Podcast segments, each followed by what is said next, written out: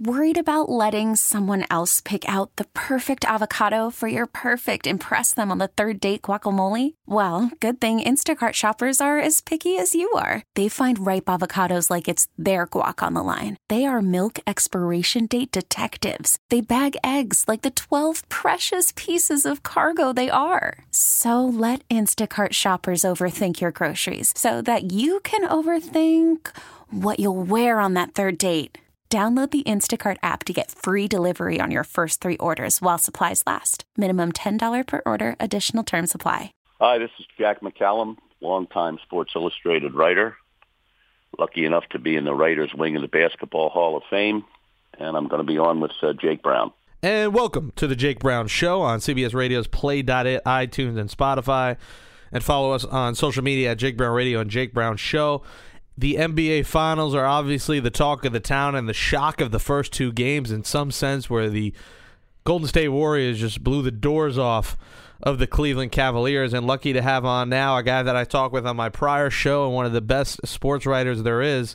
He's in the writer's wing of the Basketball Hall of Fame. He wrote for SI for three decades and still is an SI contributor. It's Jack McCallum on the Jake Brown Show. Jack, good to have you on, man. How you doing?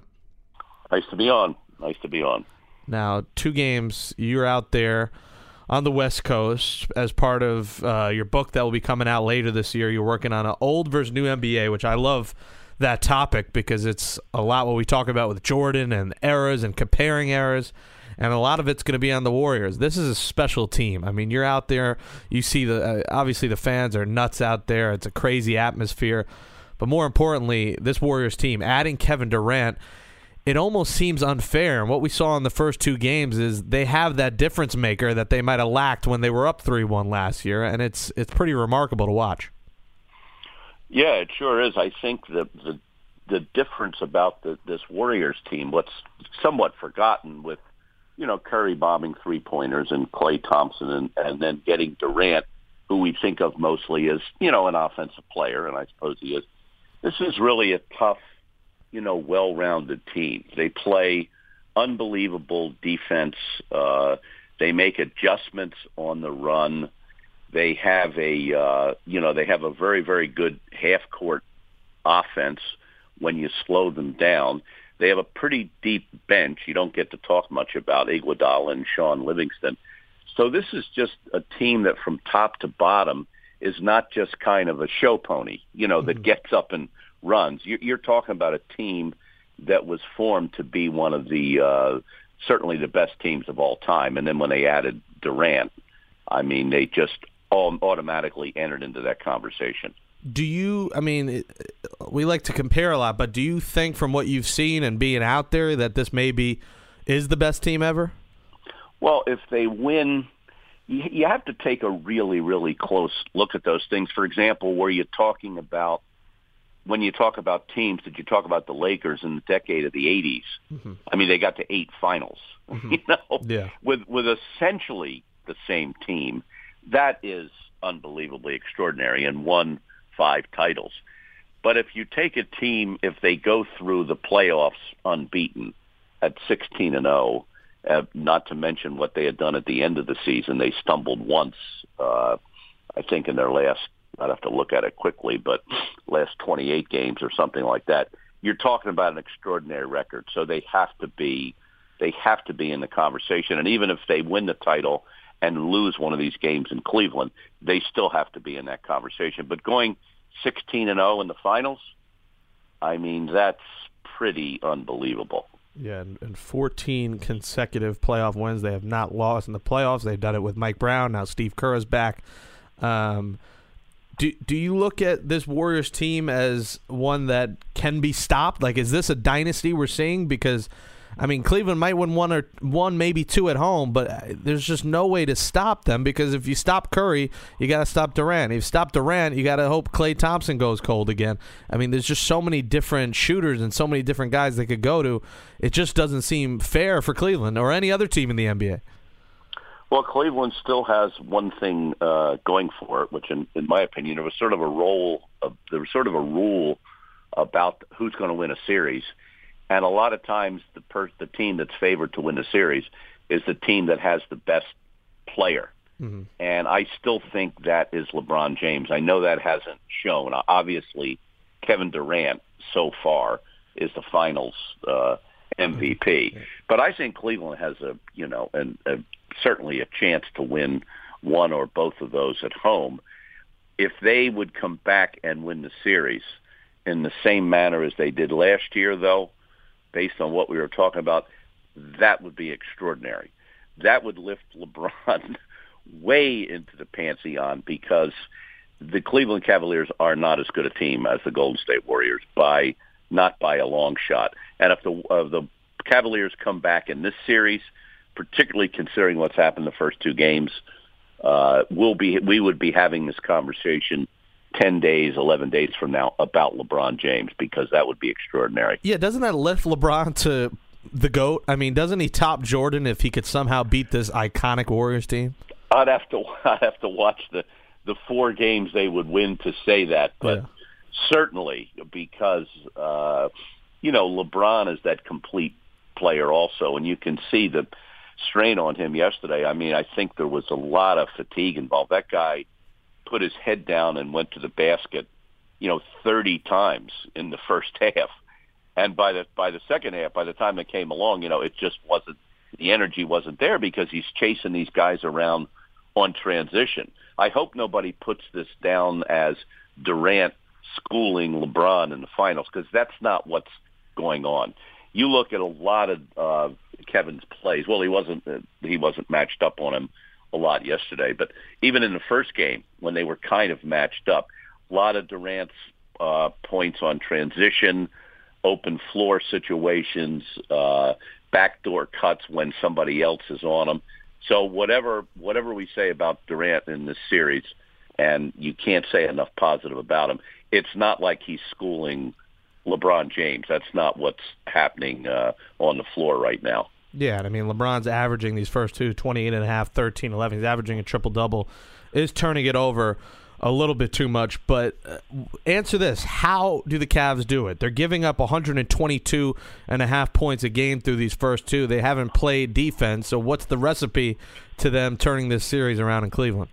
I, I know this sound. The, the first part of it, honestly, is just if if Golden State continues – to shoot like that. There was a back-to-back play yesterday that I just wrote down in my notebook. I said, you know, Cleveland was kind of coming back, and Durant hit a three of three from like 24 feet. Mm-hmm.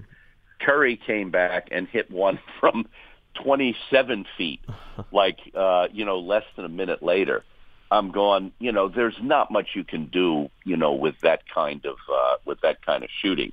But I think one of the things that has to happen is uh, Kyrie Irving was great in the first game, but if you look at yesterday, uh, one of the unknown things was Kevin Love and and LeBron, you know, uh, outscored uh, outscored uh, Curry and Durant. It was Kyrie Irving who had the uh, the you know an off game. All three of those guys really have to be clicking. Uh, on their, you know, at the top level for them to win. They're going to have to get more out of the bench. I mean, Shumpert was one out of six uh, yesterday. was not was not a factor. So they're going to have to, uh, you know, hope the Warriors cool off. Um, they're going to have to keep them in a tight game when some of the Warriors' sloppiness, because there's one thing about Curry, he does turn the ball over, you know, way too much. Going to have to keep it close going into the fourth quarter. And if they do that, they can win game three in Cleveland. And then you get people thinking a little bit about last year. You know, yeah. Although what happened last year was Draymond uh, Green, uh, you know, not not being in uh, in Game Five. I mean, obviously that was that was a huge difference.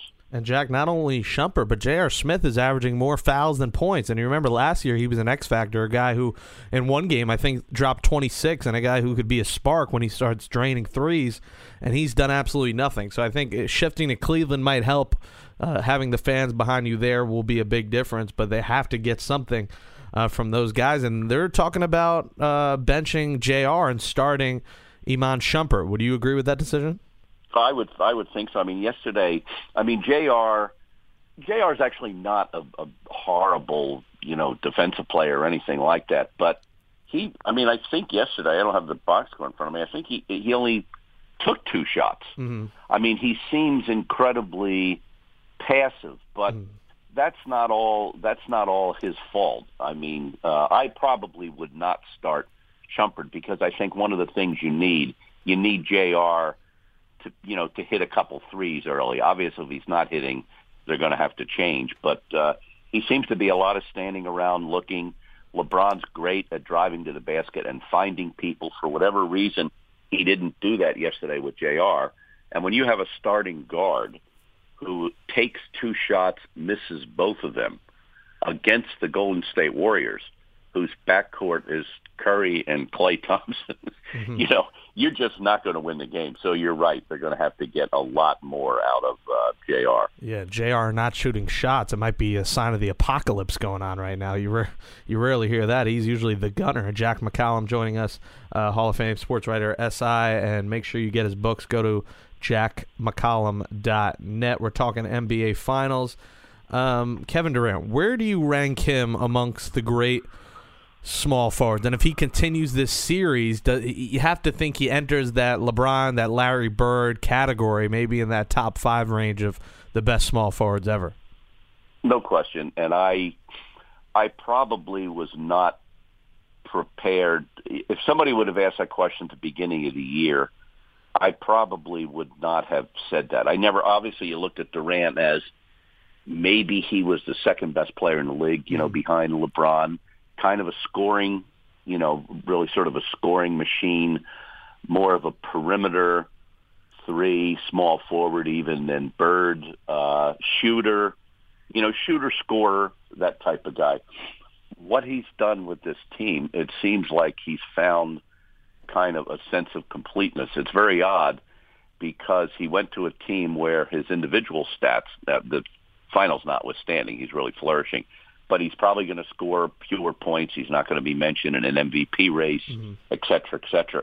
But he has become a really, really complete ball player with the Warriors. And if you're around the Warriors and you talk about the biggest revelation about Kevin Durant, it has been defense, rebounding, block shots, passing. And with what you said is absolutely true. If this finals continues, he well, he's already in that conversation.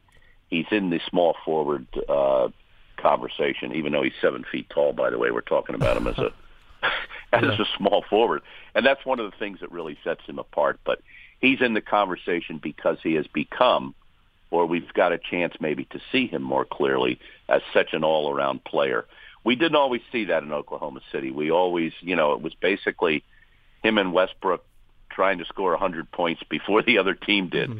Now we're seeing a really complete ball player along the lines of a uh, along the lines of a Bird or a uh, a LeBron.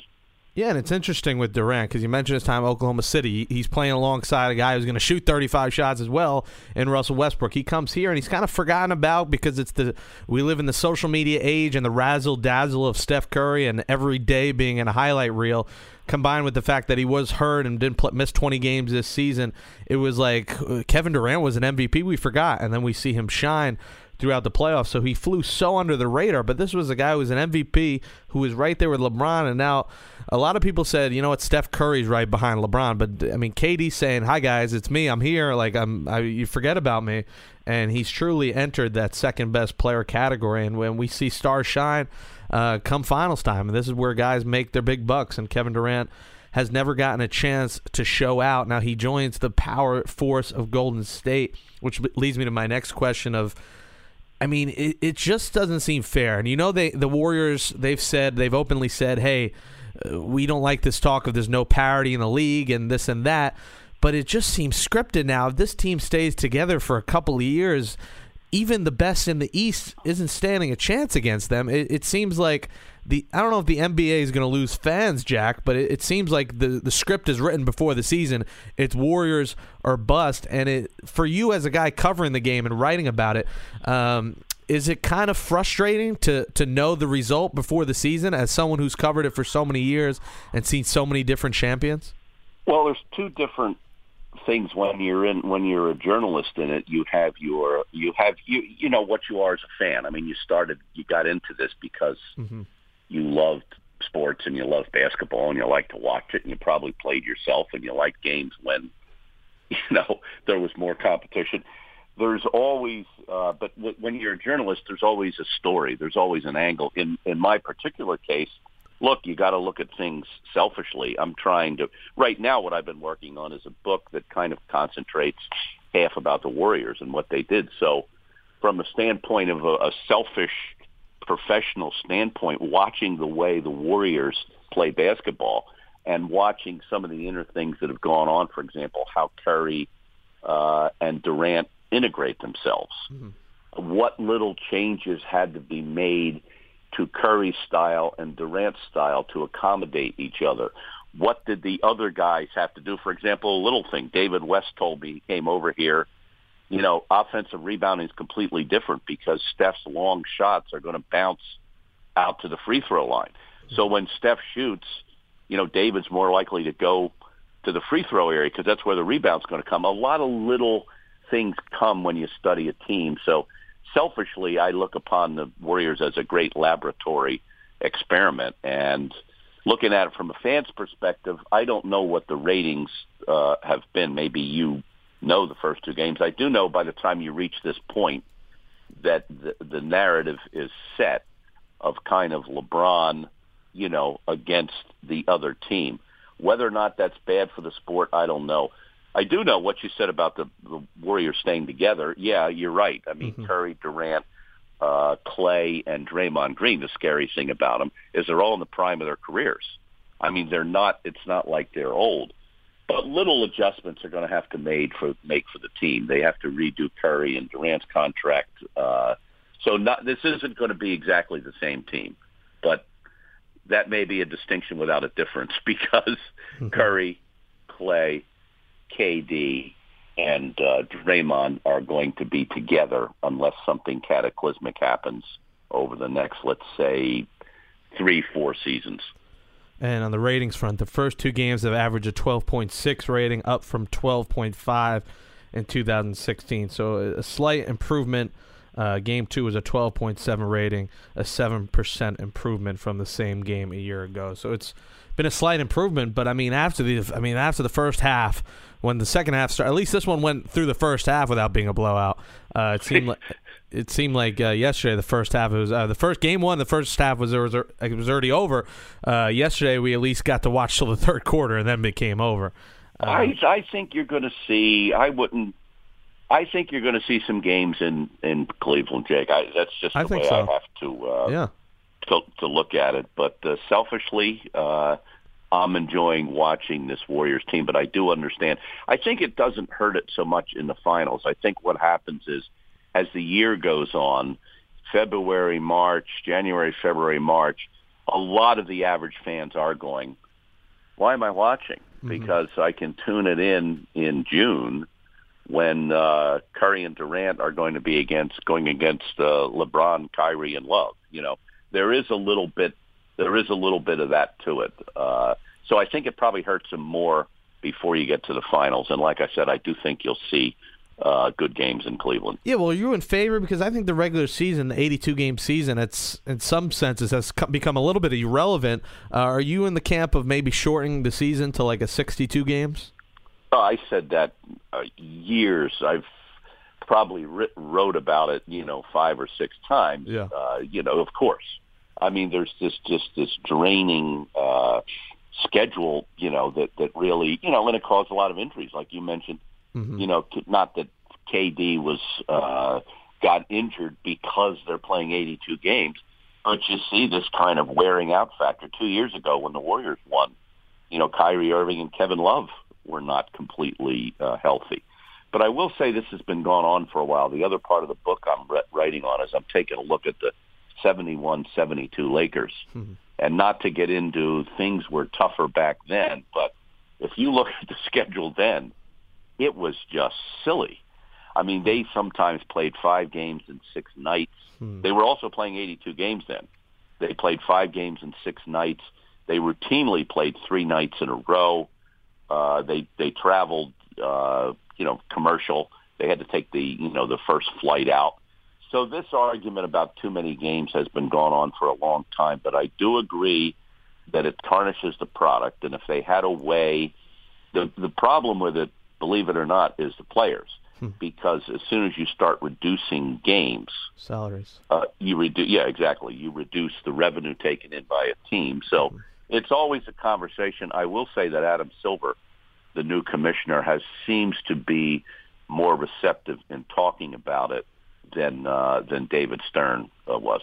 They're not going to go to 62 games, by the way, Jake. I would say that would be a hmm. little a little optimistic. Probably more like eliminating uh, seven or eight games, but that's down the road. Didn't Daryl Morey say they should play like a 40 game season a couple of months ago?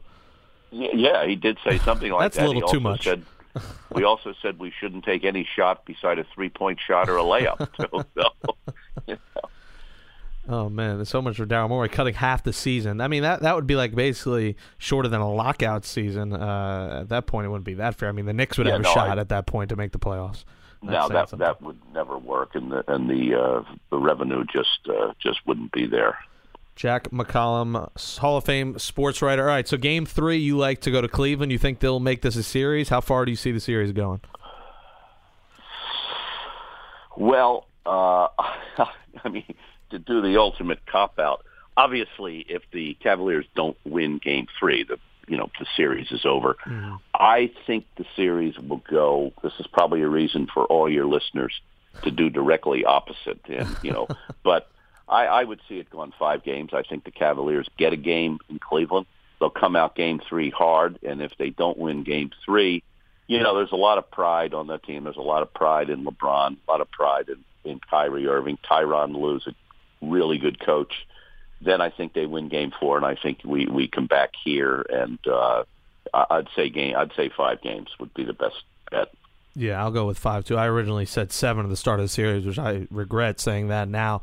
Well, um, I don't think that was a bad. I mean, I you know I don't think that was far bad from over. Call. I, yeah, yeah, I, I would have, I would have certainly seen it. They're going into the finals with, as I said, the best player rule. Uh, mm-hmm. Uh, it's just that uh, it's just that the combination of Durant, Curry, and everybody else has just put too much on LeBron. And unless Love, Kyrie Irving, and as you mentioned, J.R. Smith, are more than really good, uh, then it's not a, a balanced matchup for Cleveland. Yeah, to me, to me, and I'm sure to you. I mean, it's a little bit frustrating because we come in saying, "Hey, this is going to be one of the great NBA finals ever," and two games in, it's blowout city. Uh, so we need to see a change here. I know you're you're all in favor of that parity, but uh, let me get this uh, book done on the Warriors first, and we'll talk about. All right, we'll talk about it next year. Jack McCallum, uh, SI.com, piece coming soon. Book coming at the end of the year, uh, which I'm looking forward to. Jack, appreciate you coming on the show, and uh, enjoy the rest of the series. Thanks for having me, Jake. Take care. You could spend the weekend doing the same old whatever, or you could conquer the weekend in the all-new Hyundai Santa Fe. Visit HyundaiUSA.com for more details. Hyundai, there's joy in every journey.